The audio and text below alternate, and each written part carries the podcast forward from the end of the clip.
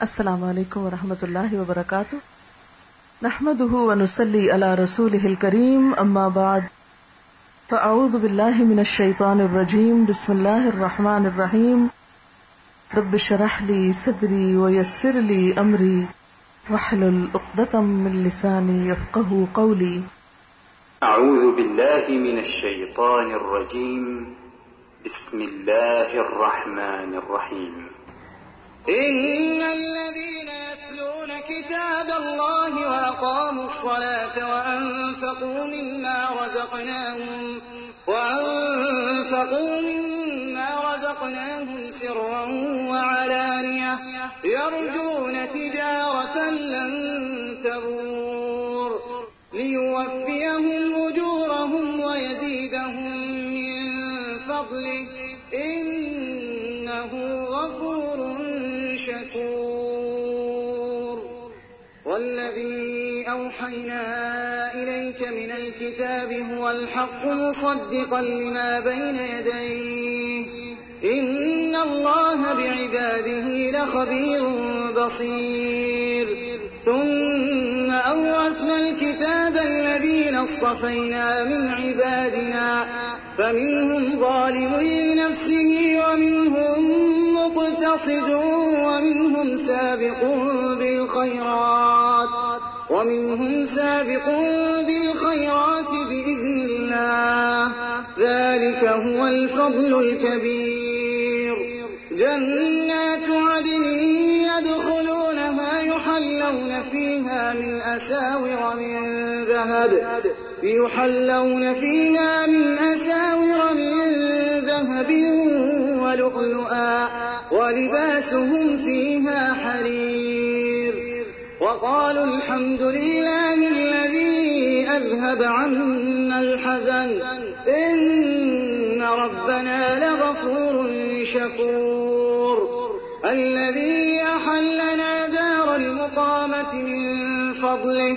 لا يمسنا فيها نصب ولا يمسنا فيها لغوب. والذين كفروا لهم نار جهنم لا يقضى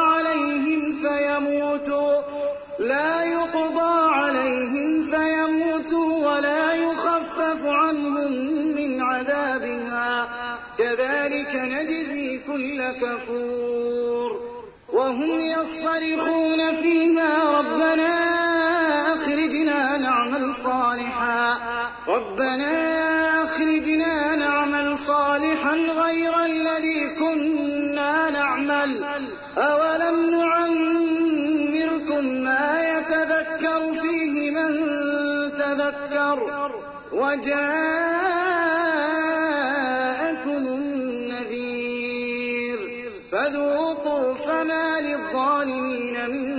نصير شروع کرتی ہوں اللہ کے نام سے، جو بے انتہا مہربان، نہایت رحم فرمانے والا ہے۔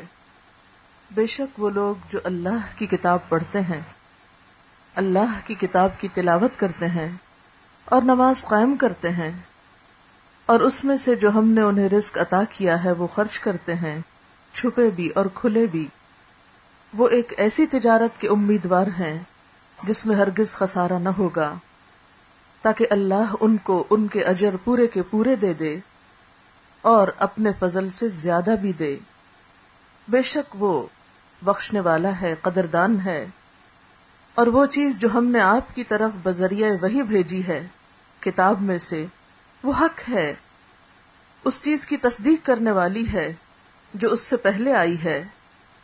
بے شک اللہ اپنے بندوں کے بارے میں باخبر بھی ہے، دیکھنے والا بھی ہے۔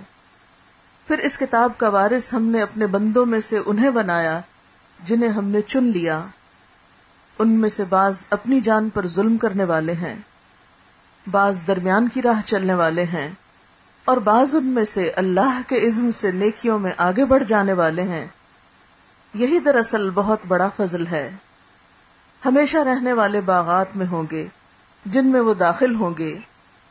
ان میں وہ سونے کے کنگن جو موتیوں سے آراستہ ہوں گے پہنائے جائیں گے، اور ان کا لباس اس میں ریشم کا ہوگا، اور وہ کہیں گے کہ سب تعریف اللہ کے لیے ہے، جس نے ہم سے غم کو دور کر دیا، بے شک ہمارا رب بخشش فرمانے والا قدردان ہے، جس نے ہمیں ہمیشگی کے گھر میں لا اتارا اپنے فضل سے، ہمیں اس میں نہ کوئی تھکاوٹ ہے اور نہ ہی اکتاہٹ۔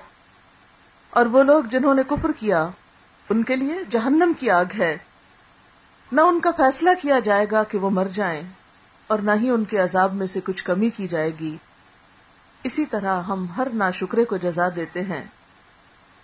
اور وہ اس میں چیخ چیخ کر کہیں گے، اے ہمارے رب، ہمیں اس سے نکال لے کہ ہم نیک عمل کریں۔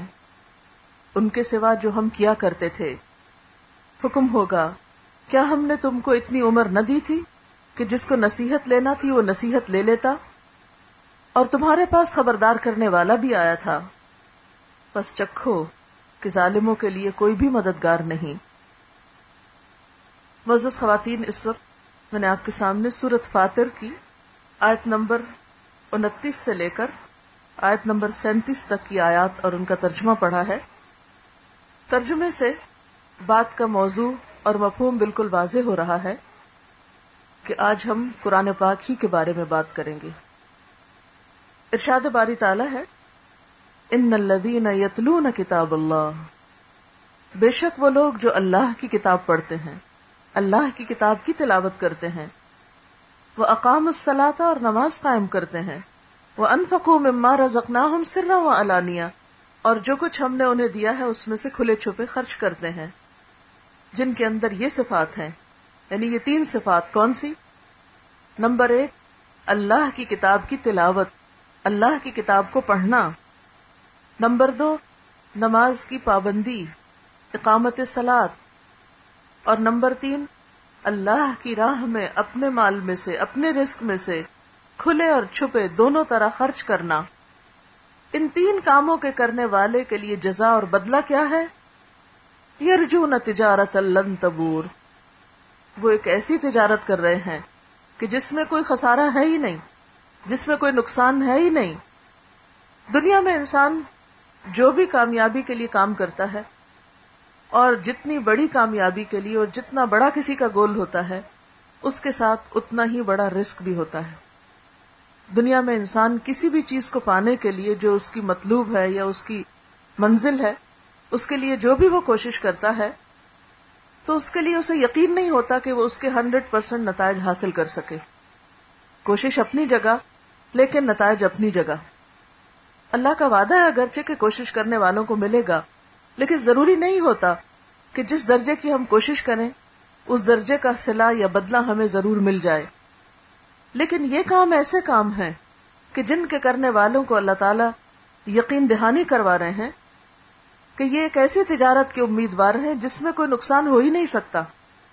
یعنی یہ کام وہ کام ہے کہ جن کو کر کے تم اطمینان میں رہو کہ تمہیں پھر نقصان نہیں ہوگا۔ کہ جن کا کرنا سراسر فائدے کی بات ہے۔ تو سب سے پہلا کام، ان الذین یتلون کتاب اللہ۔ وہ لوگ جو اللہ کی کتاب کی تلاوت کرتے ہیں۔ اللہ کی کتاب کے ساتھ اپنا تعلق قائم کرتے ہیں۔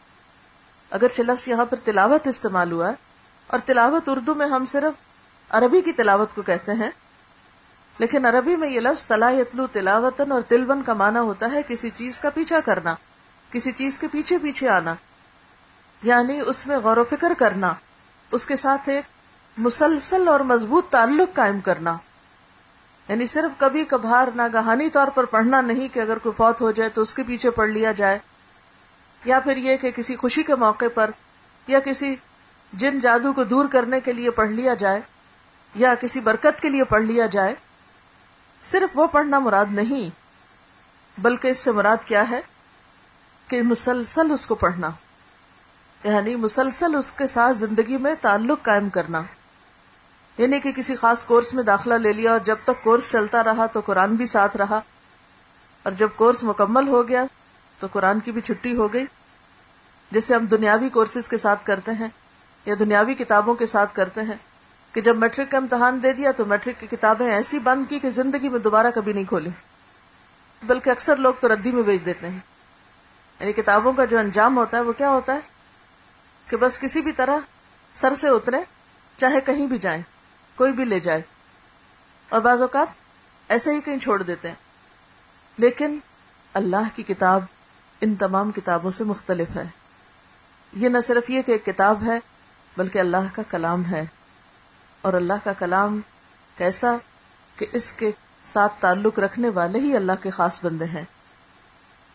رسول اللہ صلی اللہ علیہ وسلم نے فرمایا، وعن انس بن مالک قال قال رسول اللہ صلی اللہ علیہ وسلم ان للہ اہلین من الناس۔ قالوا، من هم یا رسول اللہ؟ قال اہل القرآن ہم اہل اللہ وخاصته حضرت انس بن مالک رضی اللہ تعالی عنہ روایت کرتے ہیں کہ رسول اللہ صلی اللہ علیہ وسلم نے فرمایا، بے شک انسانوں میں سے اللہ کے کچھ اہل ہوتے ہیں یا اللہ کے خاص بندے ہوتے ہیں۔ لوگوں نے پوچھا، اے اللہ کے رسول صلی اللہ علیہ وسلم، وہ خاص بندے کون ہیں؟ فرمایا اہل القرآن، قرآن والے۔ اہل القرآن ہم اہل اللہ۔ اہل قرآن اللہ کے اہل ہیں۔ وخاص اور اس کے خاص بندے ہیں۔ دنیا میں کسی کا خاص ہونا اور صرف خاص ہونا نہیں، بلکہ اس سے قریبی تعلق والا ہونا، اس کے ساتھ ایک خصوصی نسبت رکھنا اور وہ بھی ایسے انسان کے ساتھ جس کی اپنی کچھ اہمیت ہو۔ تو ہم اسے اپنے لیے بڑی فخر کی بات کہتے ہیں۔ فلاں صدر میرا رشتہ دار ہے یا فلاں وزیر اعظم یا فلاں منسٹر جو ہے یا فلاں بڑا جو ہے، اس کے ساتھ میرا فلاں تعلق ہے۔ لوگ اس کو بڑی خوشی سے اور بڑے فخر سے بیان کرتے ہیں۔ لیکن اس میں کوئی فخر کی بات نہیں، اس لیے کہ ہر انسان کا اپنا ایک مقام ہے۔ لیکن اس شخص کی خوشی کا، اس شخص کی عزت کا اور اس کے مقام کا کیا ٹھکانا کہ جسے اللہ اپنا کہہ دے۔ جسے اللہ اپنا بنا لے، جسے اللہ تعالیٰ اپنے خاص بندوں میں شامل کر لے۔ قیامت کے دن کتنی مخلوق ہوگی، ہم سب اپنا اندازہ لگا سکتے ہیں کہ اس وقت بھی اگر صرف کراچی کے لوگ کسی ایک میدان میں جمع ہو جائیں، تو سانس لینا دوبر ہو جائے۔ اور آپ اپنی آئیڈینٹی کھو دیں کہ آپ کون ہیں۔ کبھی اگر آپ کا حج پہ یا عمرے پہ جانے کا اتفاق ہوا ہو، تو مخلوق کی کثرت میں ایسے لگتا ہے کہ معلوم نہیں کیڑے مکوڑوں کی طرح کہاں پڑے ہوئے ہیں اور کہاں جا رہے ہیں اور یہ نہیں پتا چلتا آ کہاں سر جا کہاں رہے نہیں یعنی اس قدر انسانوں کا ایک سیلاب اور ریلا ہوتا ہے۔ یہ تو ایک چند لاکھ انسانوں کا اجتماع ہے۔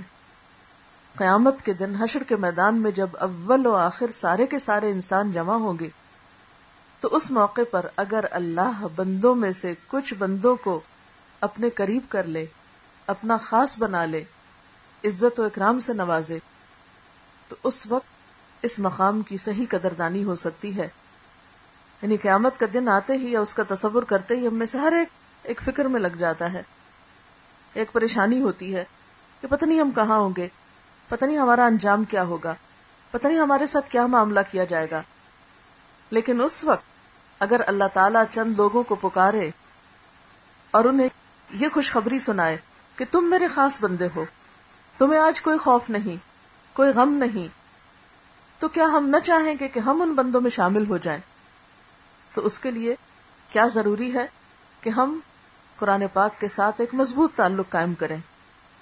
اور مضبوط تعلق صرف اس طرح نہیں ہو سکتا کہ ہم اس کو گلے میں لٹکا لیں یا کسی خاص جگہ پر اپنے بیگ میں رکھے رکھیں یا اپنے ساتھ رکھیں یا اپنے کمرے میں کہیں لٹکا لیں۔ تو ہمارا تعلق ہو گیا قرآن پاک سے کہ ہم دیکھتے رہتے ہیں یا ہم اس سے محبت کرتے ہیں۔ یہ سب باتیں اپنی جگہ ہیں، لیکن اصل چیز اللہ تعالی کی محبت میں اس کتاب کے ساتھ ایسا تعلق کہ جو کہیں بھی نہ چھوٹے۔ نہ گھر میں، نہ سفر میں، نہ سردی میں، نہ گرمی میں، نہ دن میں، نہ رات میں، نہ خوشی میں اور نہ غم میں، کسی حال میں بھی نہیں۔ یعنی اہل القرآن کا مطلب کیا ہے؟ قرآن کے ساتھ پہچانے جانے والے۔ یعنی قرآن والے لوگ۔ تو اب آپ خود سوچئے کہ قرآن والا ہونا کیا معنی رکھتا ہے؟ کہ لوگ آپ کو دیکھیں تو آپ کی پہچان کس سے ہو؟ قرآن سے ہو۔ لوگ آپ کو جانے تو کس نام سے جانے قرآن والوں کے نام سے۔ اب آپ دیکھیں کہ یہاں بہت سے لوگ مختلف ناموں سے پہچانے جاتے ہیں۔ کوئی نمک والا تو کوئی کپڑے والا اور کوئی کس والا اور کوئی کس والا ہے۔ لیکن ابھی تک جب سے میں کراچی میں آئی ہوں، میں نے نہیں سنا کہ کوئی قرآن والا بھی ہو۔ یعنی کسی کا لقب یا کسی کا نام پڑا ہو قرآن والا۔ بہت سے والاز ہیں۔ لیکن کتنے ہیں قرآن والاز؟ تو چلیے، نام نہ صحیح، کیونکہ ناموں کو کیا کرنا؟ اصل چیز تو اس کا مانا ہے اور اس کے ساتھ ایک تعلق اور نسبت ہے۔ تو ہم سب کی پہچان کیا ہے؟ ہم اپنے خاندان میں کس نام سے جانے جاتے ہیں؟ اپنے خاندان میں، اپنے رشتے داروں میں، اپنے دوستوں میں، اپنے لوگوں میں، دوسرے لوگوں میں ہماری کیا پہچان ہے؟ اور اگر دنیا میں ہماری پہچان قرآن والوں میں سے نہیں ہے تو آخرت میں یہ پہچان کہاں سے ہو جائے گی؟ لہذا ان اہلینا اور وہ کون ہے؟ اہل القرآن اہل اللہ و خاص وہ قرآن والے ہی ہیں۔ اور پھر یہاں بھی کیا فرمایا؟ ان الذین یتلون کتاب اللہ، یقیناً وہ لوگ جو اللہ کی کتاب پڑھتے ہیں، اللہ کی کتاب کی تلاوت کرتے ہیں، اللہ کی کتاب سے تعلق رکھتے ہیں وہ اقام السلاد اور نماز قائم کرتے ہیں۔ یعنی صرف قرآن ہی نہیں پڑھتے رہتے، بلکہ اس قرآن کو نمازوں کے اندر بھی پڑھتے ہیں۔ کیونکہ وہ قرآن جو نماز کے اندر پڑھا جاتا ہے کہیں زیادہ اجر اور فضیلت والا ہے جو نماز کے باہر پڑھا جاتا ہے۔ الحمد ہم رمضان کی حد تک تو پھر بھی تراوی پڑھ لیتے ہیں یا نماز میں قرآن کا اہتمام کرتے ہیں۔ لیکن جب رمضان گزر جاتا ہے تو نہ کبھی دن میں اور نہ کبھی رات میں، کیونکہ قرآن کا کچھ حصہ یاد بھی نہیں ہوتا اور کوئی اس کا اہتمام ہی نہیں ہوتا یا اس کی طرف توجہ ہی نہیں ہوتی، تو ہونا یہ چاہیے کہ کبھی کھڑے ہو کر اور کبھی بیٹھ کر دن کو بھی اور رات کو بھی اور ہر موقع پر، سفر میں بھی، اور ہزر میں بھی، ہر موقع پر یہ ہمارے ساتھ ہو۔ اور ہر موقع پر ہم اس کے ساتھ پہچانے جانے والے ہوں۔ ایسے ہی لوگ وہ لوگ ہوں گے کہ جن کے لیے یہ قرآن قبر میں بھی ساتھی ہوگا اور دوست ہوگا۔ ایسے ہی لوگوں کے لیے پھر یہ آخرت میں بھی سایہ ہوگا اور ان کا دوست ہوگا۔ دوبارہ اس آیت کو سنیے۔ ان الذين يتلون كتاب الله واقاموا الصلاه وانفقوا مما وانفقوا مما رزقناهم سرا وعلانيه يرجون تجاره لن تبور ليوفيهم اجورهم ويزيدهم من فضله انه غفور شكور ہم سب اپنا جائزہ لے سکتے ہیں کہ دن کا کتنا حصہ ہمارا قرآن کے ساتھ گزرتا ہے۔ اپنی ٹوٹل زندگی کا حساب لے کے دیکھ سکتے ہیں کہ اگر ہم مثلا ہر روز پانچ منٹ قرآن پڑھتے ہیں یا پانچ منٹ قرآن کے ساتھ گزرتے ہیں یعنی ایک ایوریج آپ نکال سکتے ہیں، تو مہینے میں کتنے منٹ ہو گئے؟ یعنی ایک سو تیس منٹ ہو گئے، اور یعنی دو گھنٹے اور تقریباً سوا دو گھنٹے ہو گئے۔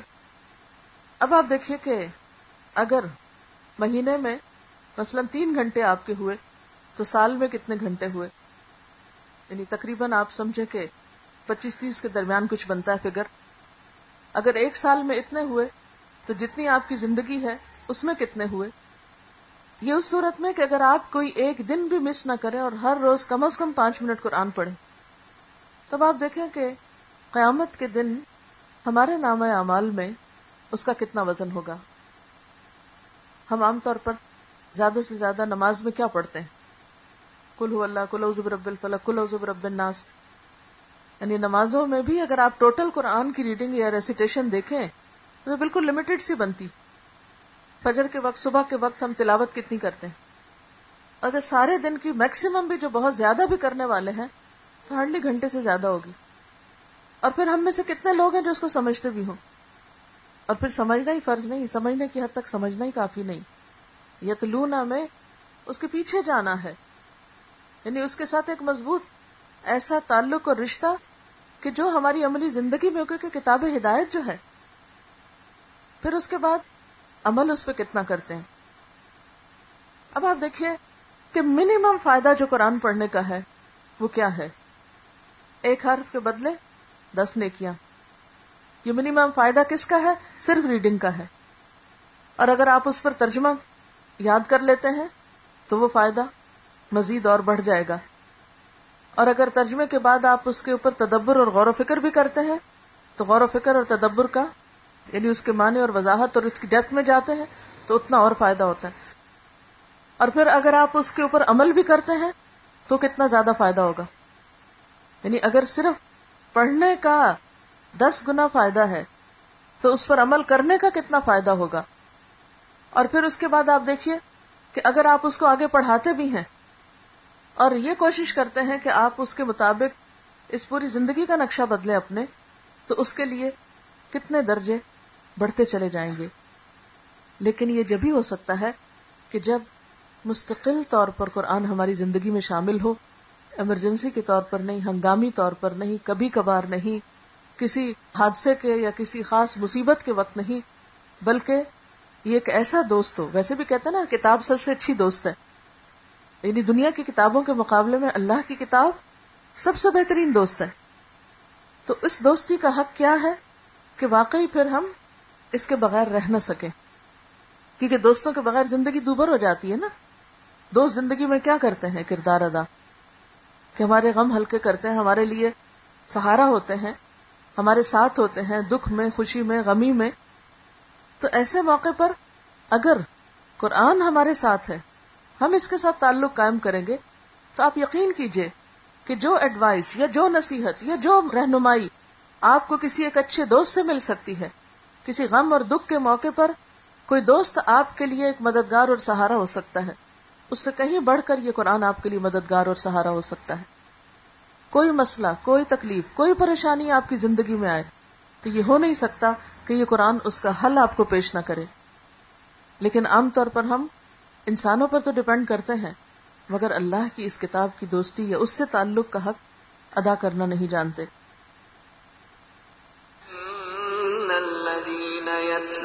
كتاب الله وأقاموا الصلاة وأنفقوا مما رزقناهم سرا وعلانية يرجون تجارة لن تبور ليوفيهم أجورهم ويزيدهم من فضله إنه غفور شكور رسول اللہ صلی اللہ علیہ وسلم نے فرمایا، الجاہر بالقرآن کل جاہر بالصدقتی والمسر بالقرآن کل مسر بالصدقتی۔ رواہ احمد۔ آپ صلی اللہ علیہ وسلم نے فرمایا کہ قرآن کو ظاہر کرنے والا ظاہری صدقہ کرنے والے کی طرح ہے، اور قرآن کو چھپا کر پڑھنے والا یعنی چھپا کر صدقہ کرنے والے کی طرح ہے۔ تو اس سے پتہ یہ چلتا ہے کہ قرآن محض محفلوں میں پڑے جانے کی چیز نہیں۔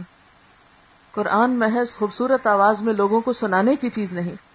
قرآن محض دوسروں کو پڑھانے کی چیز نہیں۔ قرآن خود پڑھنے اور اپنی تنہائیوں کے اوقات میں بھی پڑھنے کی چیز ہے۔ اور صرف زبان سے بلند آواز سے ہی نہیں، دل ہی دل میں پڑھنے اور دل میں بھی اس کو دہراتے رہنے، اس کے بارے میں غور و فکر کرنے اپنی سوچوں اور اپنے خیالات کا حصہ بنانے کی چیز ہے۔ لیکن سوچوں اور خیالات کا حصہ قرآن اسی وقت بن سکتا ہے جب آپ قرآن کو سمجھتے ہوں۔ جب آپ قرآن کے ساتھ وقت گزارتے ہوں۔ یعنی جب ہم قرآن پاک پڑھتے ہیں، تلاوت کرتے ہیں، اس کے ساتھ وقت گزارتے ہیں، تو پھر کس طرح وہ ہمارے خیالات پر اور ہمارے دل پر اور ہماری کیفیات پر اثر انداز ہوتا ہے۔ السلام علیکم۔ میرا نام رومیسا ہے اور میں اپنے بارے میں بتانا چاہوں گی کہ میں سیال کوٹ سے آئی ہوں اور اس سے پہلے میرا قرآن سے ایک سال پہلے کوئی تعلق نہیں تھا۔ اور کبھی بھی اس طرح سے قرآن کو پڑھنا، ایون کہ قرآن پڑھنے والے لوگ برے لگتے تھے اور جب بیٹھے ہوتی تھی ان کے پاس تو کوئی بات ایسی ہوتی تھی تو میں اٹھ کر چلی جاتی تھی۔ پھر حالات ایسے آئے کہ سم ٹائمس آپ کو ایسا لگتا ہے کہ آپ کے ساتھ کوئی بھی نہیں ہے۔ اور اللہ تعالیٰ کی ایک خاص رحمت کہ میرے دل میں خود ہی سے آ گیا کہ چلو میں قرآن کی تلاوت سنتی ہوں۔ تو میں نے زندگی میں پہلی دفعہ خود سورہ الرحمن کی تلاوت پلے کی تو مجھے بہت اچھی لگی۔ میری ایک باجی نے یہاں الہدا سے کورس کیا ہوا تھا تو میرے دل میں یوں ہی آیا کہ میں ان سے کیسٹ لیتی ہوں پہلے پارے کی اور ترجمہ سنتی ہوں کہ اس میں کیا ہے۔ وہ کہتے ہیں کہ قرآن سے زندگی بدل جاتی ہے۔ تو آخر ہے کیا؟ مطلب سیکھنے کا کچھ نہیں تھا؟ صرف ایک کیوریوسٹی تھی کہ اس میں ہے کیا دیکھیں۔ پڑھنا شروع کیا تو اچھا لگا، دوسرا پارا بھی خود ہی سے سنا، لکھا، یاد کیا، کچھ نہیں۔ انہی دنوں میں میڈم سیالکوٹ آ گئی اور میڈم سے ملاقات ہو گئی۔ میڈم کا درس سنا، پتہ نہیں کیوں خود ہی سے دل کیا قرآن پڑھنے کو۔ اور حالانکہ میرے فادر نے مجھے کبھی میری نانوں کے گھر بھی رات نہیں رہنے دیا۔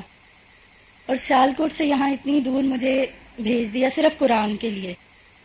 میں یہاں آئی، یہاں آ کے میں نے قرآن پڑھنا شروع کیا۔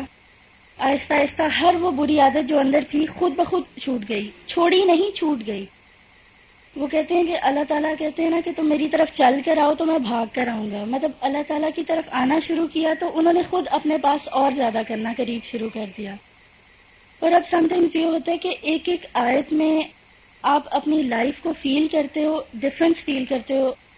ہر آیت آپ کو ایک نیا لیسن دیتی ہے اور مجھے لگتا تھا کہ میں نے اتنی غلطیاں کی ہیں کہ میں تو اللہ تعالیٰ کو پسند ہوں ہی نہیں۔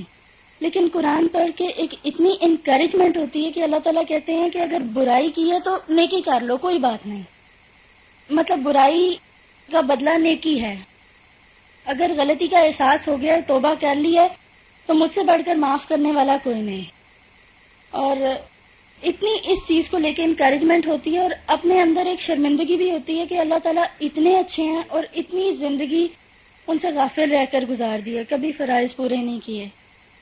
تو الحمد اب یہ ہے کہ خود دل کرتا ہے ایون کہ مجھے نماز کی پابندی کی عادت نہیں تھی۔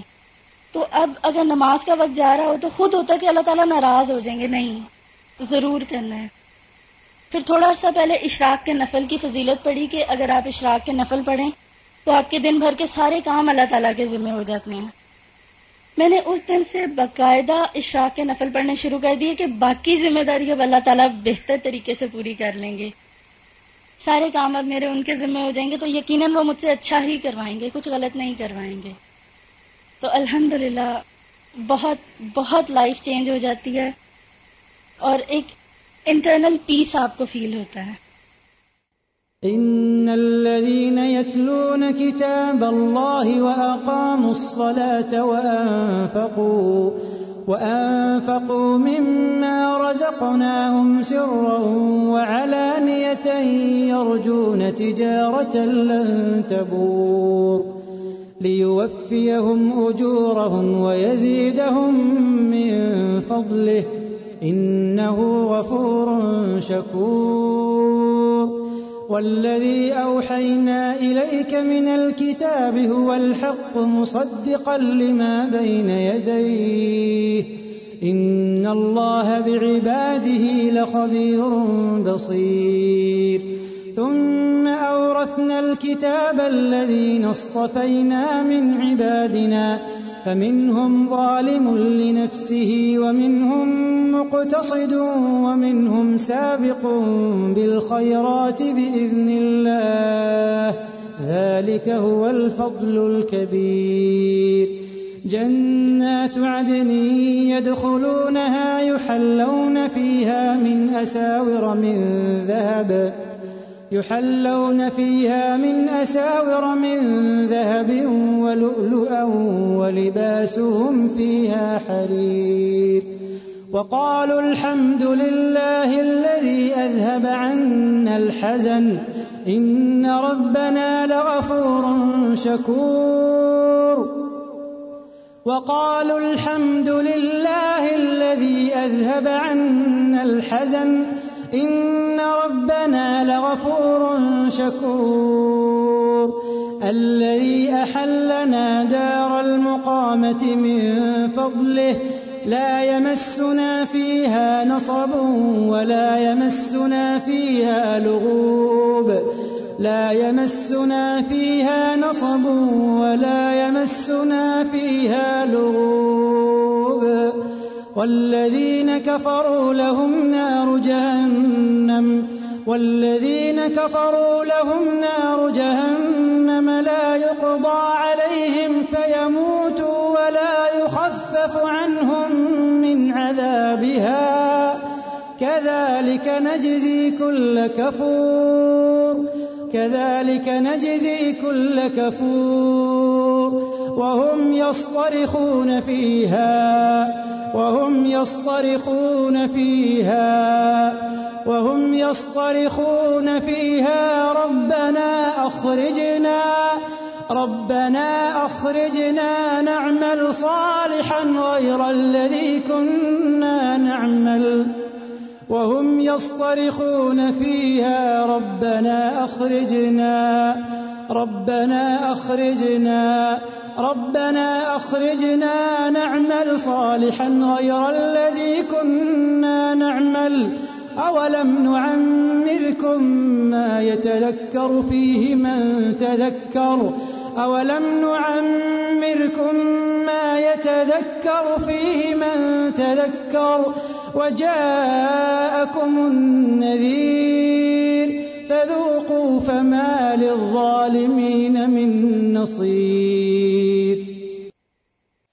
رسول اللہ صلی اللہ علیہ وسلم نے فرمایا کہ جو مومن قرآن کی تلاوت اور اس پر عمل کرتا ہے، اس کی مثال سنگترے کی طرح ہے یعنی اورنج کی طرح ہے، جس کا مزہ بھی عمدہ اور خوشبو بھی بہت اچھی ہے، اور جو تلاوت نہیں کرتا مگر اس پر عمل کرتا ہے، اس کی مثال کھجور کی سی ہے۔ جس کا مزہ تو اچھا ہے مگر خوشبو نہیں۔ لہذا قرآن پر صرف عمل کافی نہیں کہ ہمیں کوئی بات پتا چل جائے اور ہم وہ کر لیں، مثلا نماز کے بارے میں پتا چلا اور نماز پڑھ لی، یا اسی طرح کچھ اور زکوٰۃ کے بارے میں پتا چلا، زکوٰۃ ادا کر دی، یا اور اسی طرح کے کوئی حکم یہاں سے سنا، کوئی وہاں سے سنا، تو ظاہر عمل کرنے کا ثواب تو ہے۔ ہم یہ تو نہیں کہہ سکتے کہ جو عمل کرے اور قرآن نہ پڑھے وہ کسی کام کا نہیں، لیکن قرآن کا پڑھنا اور پڑھنے کے ساتھ عمل کرنا زیادہ خوبصورت بات ہے، زیادہ فائدہ مند بات ہے۔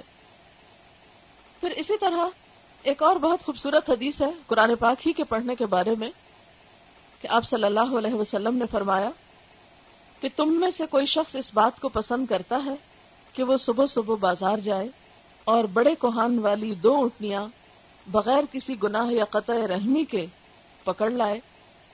یعنی کسی کی چوری کی نہیں یا کسی سے زیادتی زبردستی کے ساتھ نہیں، بلکہ مفت میں لے آئے۔ صحابہ نے عرض کیا، اس کو تو ہم میں سے ہر شخص یہ چاہے گا کہ وہ ایسا ضرور کرے۔ تو آپ نے فرمایا، اگر تم میں سے کوئی صبح کو مسجد جا کر قرآن کی دو آیتیں پڑھا دے یا پڑھ لے یعنی اگر پڑھنے والا کوئی نہیں ملتا تو خود ہی پڑھ لے۔ اور اگر کوئی سیکھنے والا ہو تو اس کو سکھا دے۔ تو وہ اس کے لیے دو اونٹنیوں سے افضل ہے اور تین آیتیں تین اونٹنیوں سے اور چار آیتیں چار اونٹنیوں سے بہتر ہیں۔ اسی طرح اونٹنیوں کی تعداد بڑھاتے چلے جاؤ۔ یعنی جو جتنا زیادہ اپنے لیے کمائی کرنا چاہتا ہے، زیادہ مال اکٹھا کرنا چاہتا ہے، وہ اتنا ہی زیادہ قرآن پڑھ لے یا پڑھا دے۔ لیکن ساری بات ہے عمل کی۔ کہ ہم میں سے کتنے لوگ ہیں کہ جو واقعی پھر قرآن کو پڑھ کر یا جان کر پھر اسے مستقل طور پر اپنی زندگی میں داخل کرتے ہیں کیونکہ عام طور پر لوگ قرآن کو وظیفے کے طور پر پڑھتے ہیں کہ اگر شادی نہیں ہوئی تو یہ صورت روز پڑھ لی جائے، اگر پریگنینسی ہے تو یہ صورت پڑھ لی جائے، بچہ خوبصورت ہوگا، فلاں پڑھ لی جائے تو خود خوبصورت ہو جائیں گے، یا کوئی اور پڑھ لی جائے تو جن بھاگ جائیں گے، یا کوئی اور پڑھ لی جائے تو پھر گھر میں برکت ہوگی۔ ٹھیک ہے، قرآن تو آپ کسی بھی طرح پڑھیں گے تو برکت ہوگی۔ قرآن کا تو ہر حصہ آ چکے اللہ کا کلام ہے، وہ بابرکت ہے اور اس کے طرح طرح کے فائدے ہیں ہی۔ کیونکہ بعض لوگ تو چوری معلوم کرنے کے لیے یا اور چھوٹے چھوٹے شارٹ کٹ کے طور پر شارٹ ٹرم فائدے حاصل کرنے کے لیے اس کو پڑھتے ہیں۔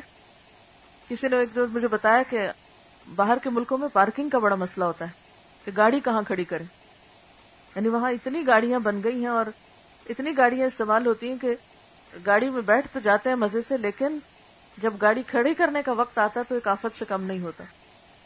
بعض اوقات کتنے کتنے فلور اوپر تک پارکنگ بنی ہوئی ہوتی ہے۔ تو انہوں نے کہا کہ ایک وظیفہ ہے، سورت دہا پڑھو وہ وجہ کا دالن فہدا۔ تو تمہیں بہت اچھی تمہاری مرضی کی پارکنگ مل جائے گی۔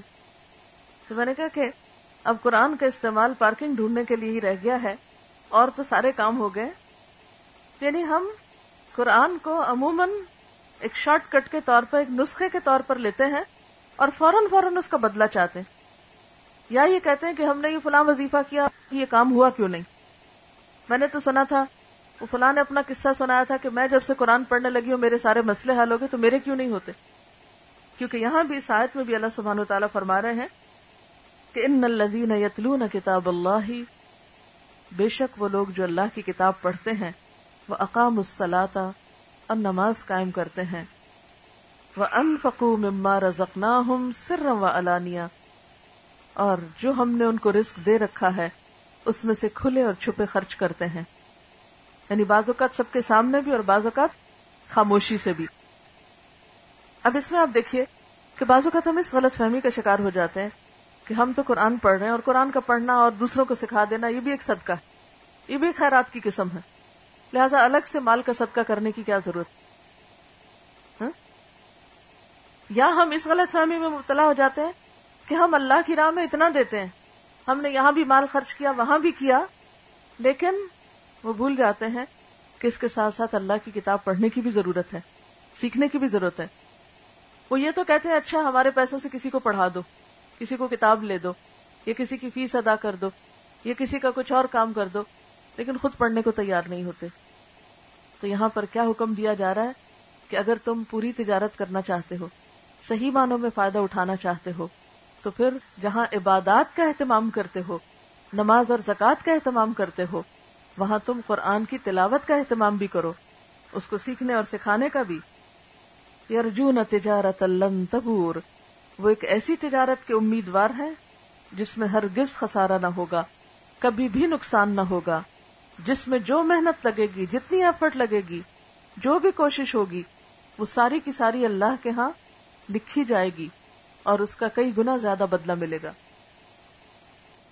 ان الذين يتلون كتاب الله واقاموا الصلاه وانفقوا وانفقوا مما رزقناهم سرا وعلانيه يرجون يرجون تجاره لن تبور، ليوفيهم اجورهم ويزيدهم فضله انه غفور شكور.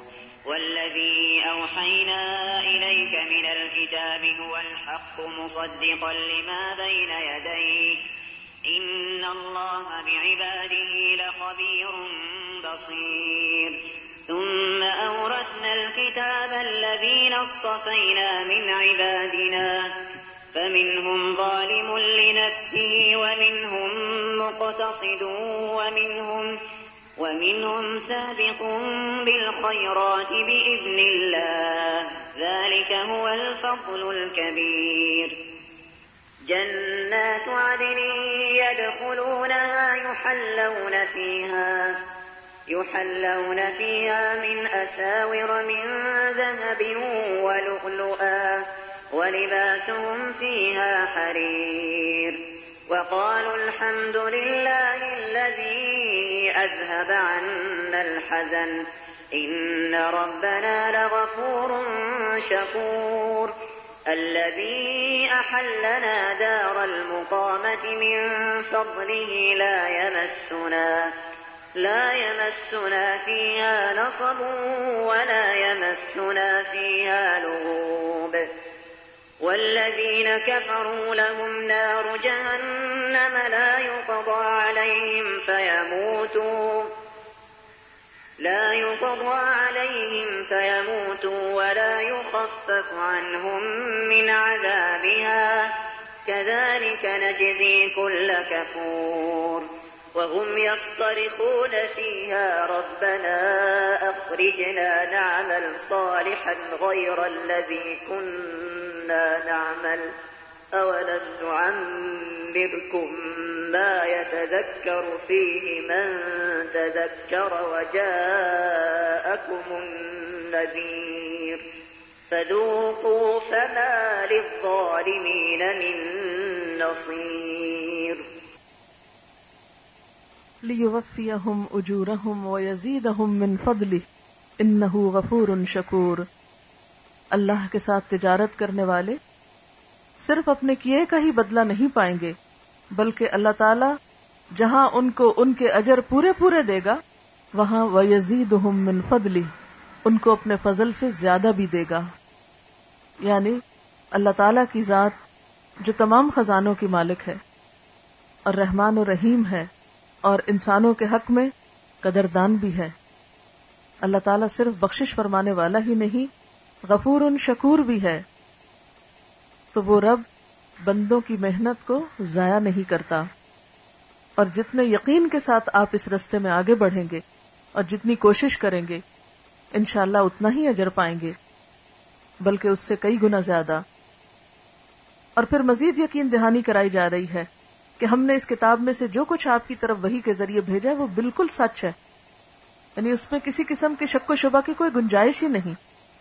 یعنی آگے کیوں نہیں بڑھتے؟ رسک کیوں نہیں لیتے؟ کوشش کیوں نہیں کرتے؟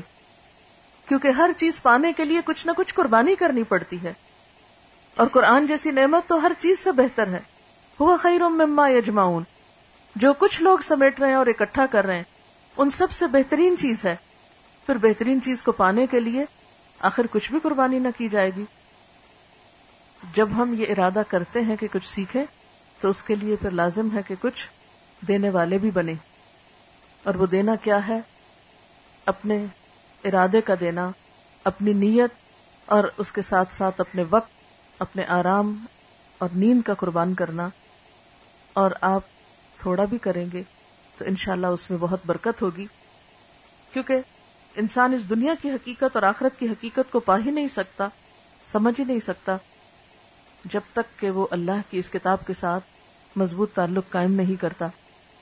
اور ایک اور بات ہے، تمنا کرنا، ارادہ کرنا، سوچتے رہنا اور اچھی خواہشات رکھنا، یہ بھی بہت اچھا ہے۔ لیکن جب تک انسان قدم آگے نہیں بڑھاتا، محض تمنا اور توقعات کام نہیں کرتی۔ اصل میں ہم آگے کیوں نہیں بڑھتے؟ کیونکہ ہمیں طرح طرح کے خوف ہوتے ہیں۔ ہمیں رسک لینا پڑتا ہے۔ اور سب سے بڑا خوف یہ ہوتا ہے کہ پتہ نہیں میں کر سکتی ہوں یا نہیں۔ پتہ نہیں میں اتنی کمٹمنٹ نبھا سکتی ہوں یا نہیں۔ پتہ نہیں مجھے سمجھ میں آئے گا یا نہیں۔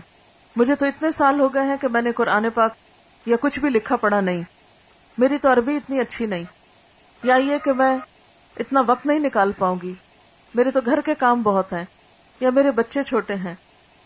تو عزیز بہنوں، جتنے بھی یہ خوف ہیں، ان کو ایک طرف رکھ کر صرف اور صرف اللہ پر توکل اور بھروسہ کر کے تو دیکھیں۔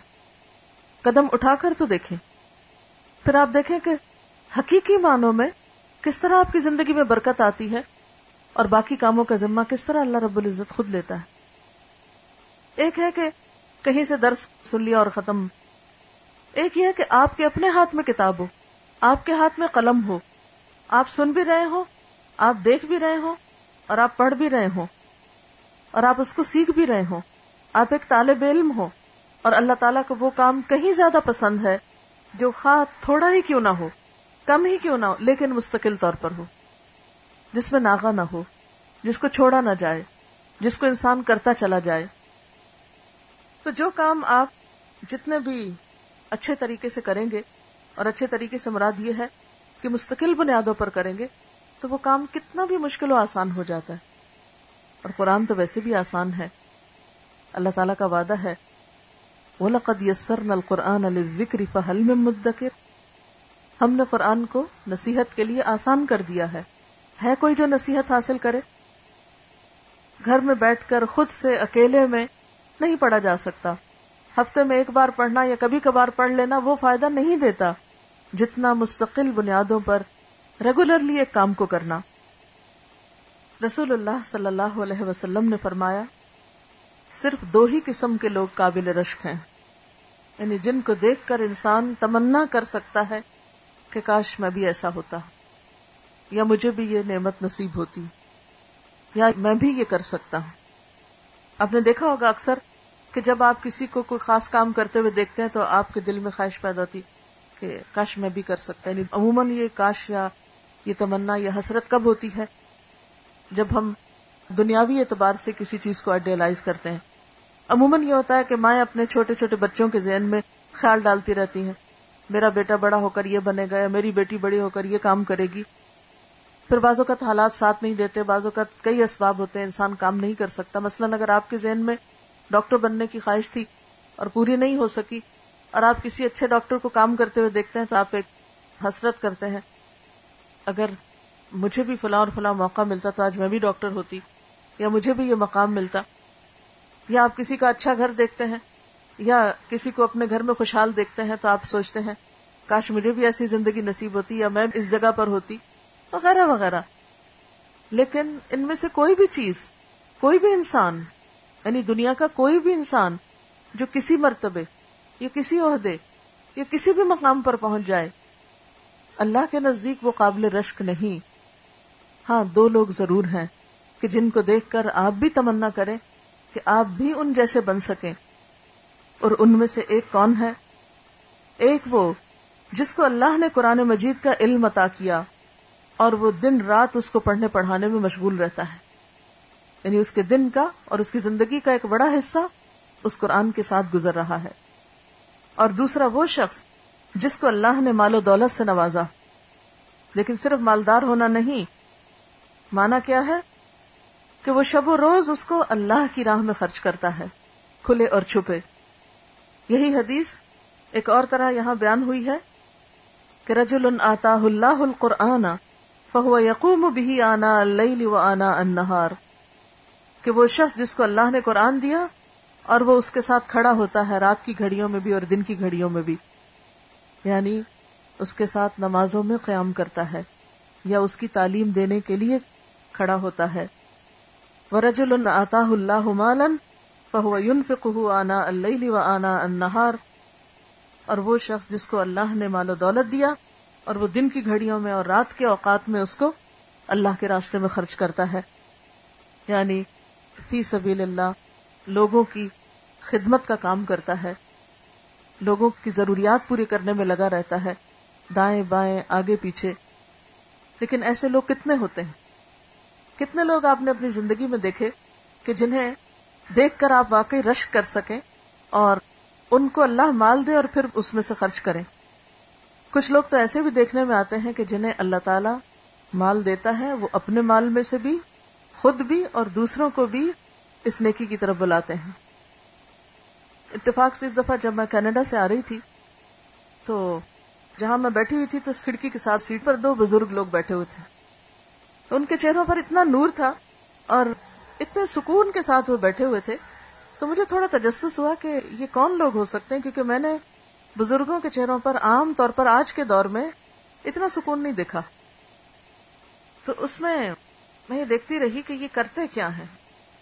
کیونکہ مستقل طور پر آرام سے اپنی جگہ پر بیٹھے ہوئے ہیں۔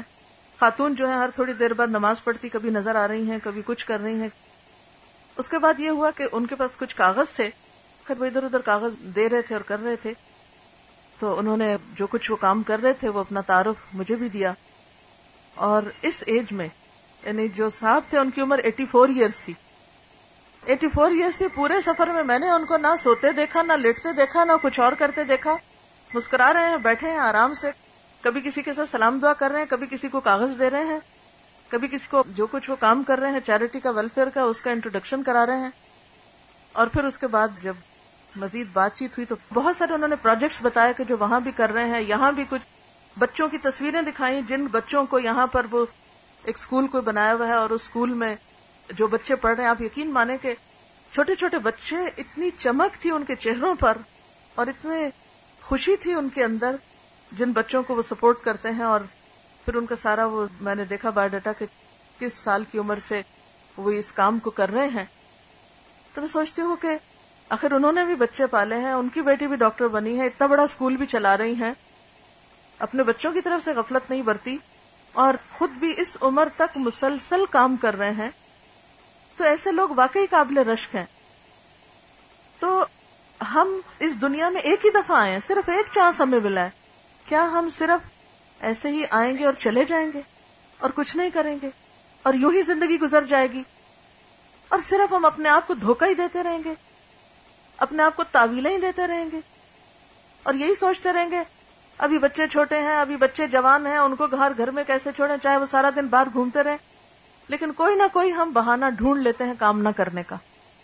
اور جن لوگوں نے کرنا ہوتا ہے، وہ کہیں بھی ہو سفر میں ہو ہزر میں ہو گھر میں ہو باہر ہو اپنوں میں ہو پرایوں میں ہو جوان ہو یا بوڑھے ہو وہ کام کرتے ہی چلے جاتے ہیں۔ یعنی مستقل مزاجی کے ساتھ ساری زندگی ایک کام کو لے کر آگے بڑھنا یہی کامیابی کا راز ہے اور ہم سب کو کچھ نہ کچھ مصروفیت ضرور اختیار کرنی چاہیے۔ کھانا پینا یہ تو ضروریات ہے زندگی کی۔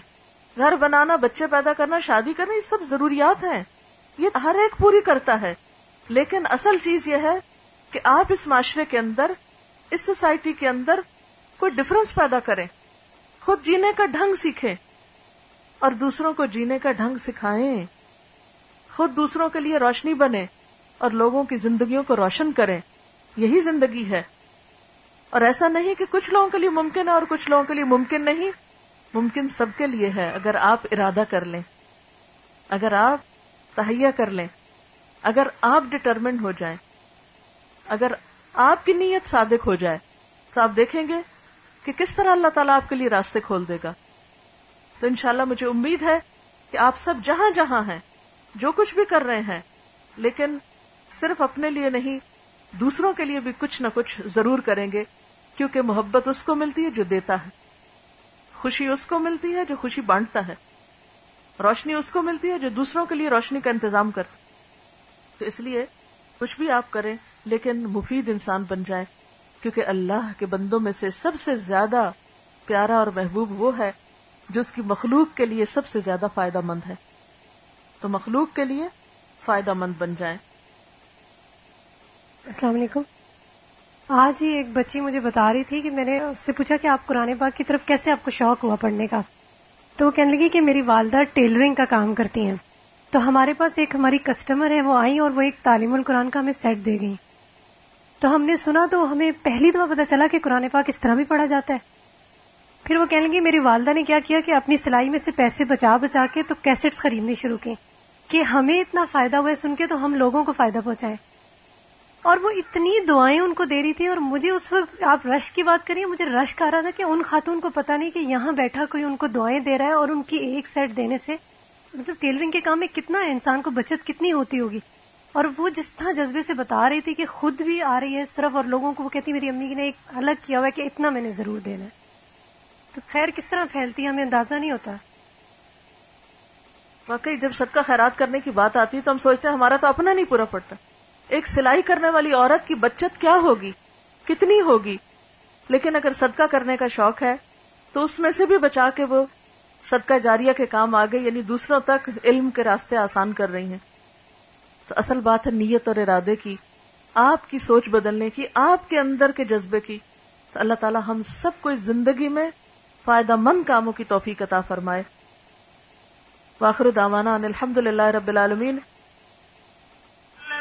يتلون كتاب الله وأقاموا الصلاة وأنفقوا مما رزقناهم سرا سرا وعلانية يرجون تجارة لن تبور ليوفيهم أجورهم ويزيدهم من فضله. إنه غفور شكور. والذي أوحينا إليك من الكتاب هو الحق مصدقا لما بين يديه. إن الله بعباده لخبير بصير. ثم أورثنا الكتاب الذين اصطفينا من عبادنا فمنهم ظالم لنفسه ومنهم مقتصد ومنهم سابق بالخيرات بإذن الله. ذلك هو الفضل الكبير. جنات عدن يدخلونها يحلون فيها من أساور من ذهب ولؤلؤا ولباسهم فيها حرير. وقالوا الحمد لله الذي أذهب عنا الحزن. وقالوا الحمد لله الذي أذهب عنا الحزن. إن ربنا لغفور شكور. الذي أحلنا دار المقامة من فضله. لا يمسنا فيها نصب ولا يمسنا فيها لغوب. والذين كفروا لهم نار جهنم لا يقضى عليهم فيموتوا ولا يخفف عنهم من عذابها. كذلك نجزي كل كفور. وهم يصطرخون فيها. ربنا أخرجنا نعمل صالحا غير الذي كنا نعمل. أولم نعمركم ما يتذكر فيه من تذكر وجاءكم النذير. فذوقوا فما للظالمين من نصير.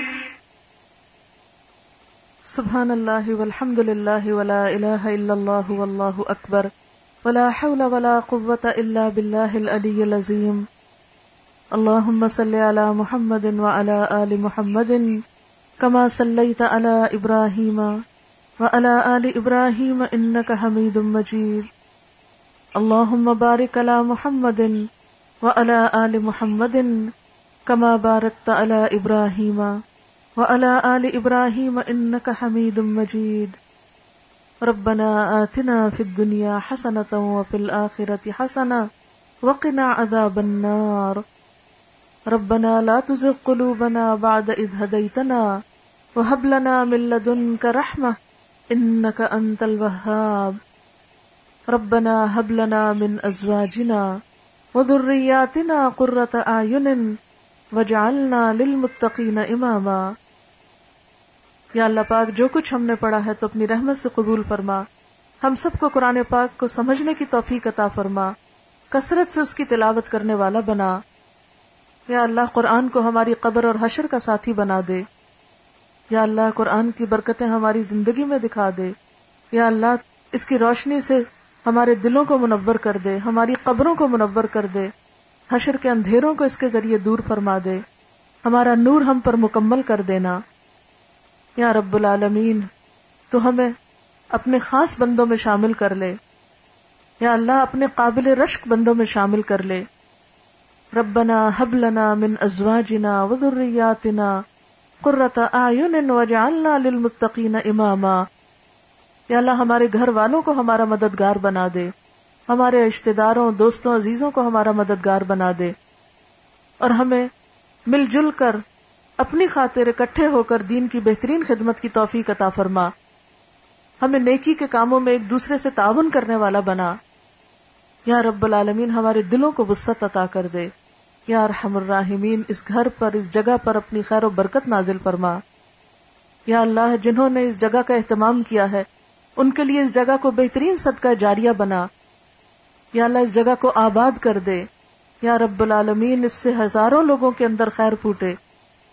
یا اللہ تو اس کوشش کو، اس محنت کو قبول فرما۔ یا اللہ جو بھی لوگ اس میں کام کر رہے ہیں، ان کو زندگی، صحت اور ہمت اور طاقت نصیب فرما اور اپنے دین کی بھرپور خدمت کی توفیق عطا فرما۔ یا اللہ تو ہم سب کو اپنے دین کی خدمت کے لیے چن لے۔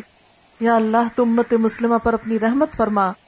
جو لوگ دنیا میں جہاں جہاں دکھوں کا شکار ہیں، ان کے دکھ اور تکلیفیں دور فرما اور اس میں ہمارا حصہ بھی ڈال دے۔ یا اللہ تو ہم سب کو اپنی رحمت سے ڈھانپ لے۔ سب آنے والوں کے آنے کو قبول فرما۔ یا اللہ سب کے لیے قرآن کے لیے رستے آسان کر دے۔ یا اللہ تو ہم سب کو اپنی رحمت سے ڈھانپ لے۔ ربنا تقبل منا۔ انك انت السميع العليم وتب علينا انك انت التواب الرحيم وصلى الله تعالى على خير خلقه محمد وعلى آله وأصحابه وأهل بيته أجمعين. برحمتك يا ارحم الراحمين. إلهي آمين.